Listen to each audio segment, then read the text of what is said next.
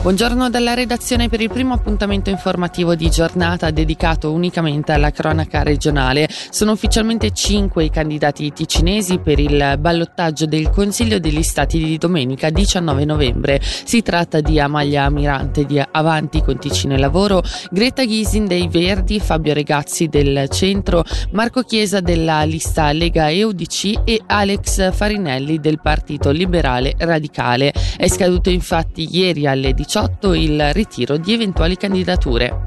Lugano presenta il preventivo 2024, quasi 9 milioni di franchi di rosso, oltre 60 milioni di investimenti netti e un moltiplicatore d'imposta congelato al 77% almeno fino al prossimo anno. Sono questi i numeri salienti. Il sindaco Michele Foletti ha definito il lavoro del municipio interessante, saggio e oculato. Lo ha sentito per noi Angelo Chiello questo frangente è difficile avere delle prospettive eh, ottimistiche, però siamo riusciti almeno a neutralizzare quelli che sono gli aumenti dei costi generalizzati per quanto concerne l'energia, eh, i, rincari eccetera. Non viene toccato il moltiplicatore, rimane al 77%? Ma no, noi abbiamo sempre detto già durante le discussioni sul referendum contro il polo sportivo che dal 2025 avremmo dovuto aumentare di tre punti il moltiplicatore per finanziare la costruzione del polo sportivo. Questo al momento rimane rimane sicuramente l'ipotesi più probabile.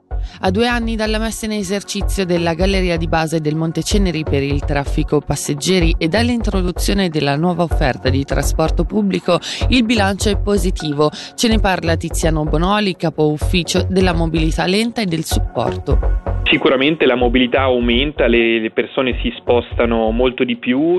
Rispetto al 2019 eh, c'è un, eh, una stagnazione, se vogliamo, del traffico automobilistico che non è ancora tornato ai livelli pre-pandemici, ma ci si è avvicinato molto. Il dato che sorprende in positivo è chiaramente eh, il massiccio utilizzo del trasporto pubblico e l'aumento d'utenza a partire dal, fra il 19 e il 2022 2022, eh, che, che, significa che il trasporto pubblico è molto apprezzato e questo chiaramente eh, ci soddisfa molto.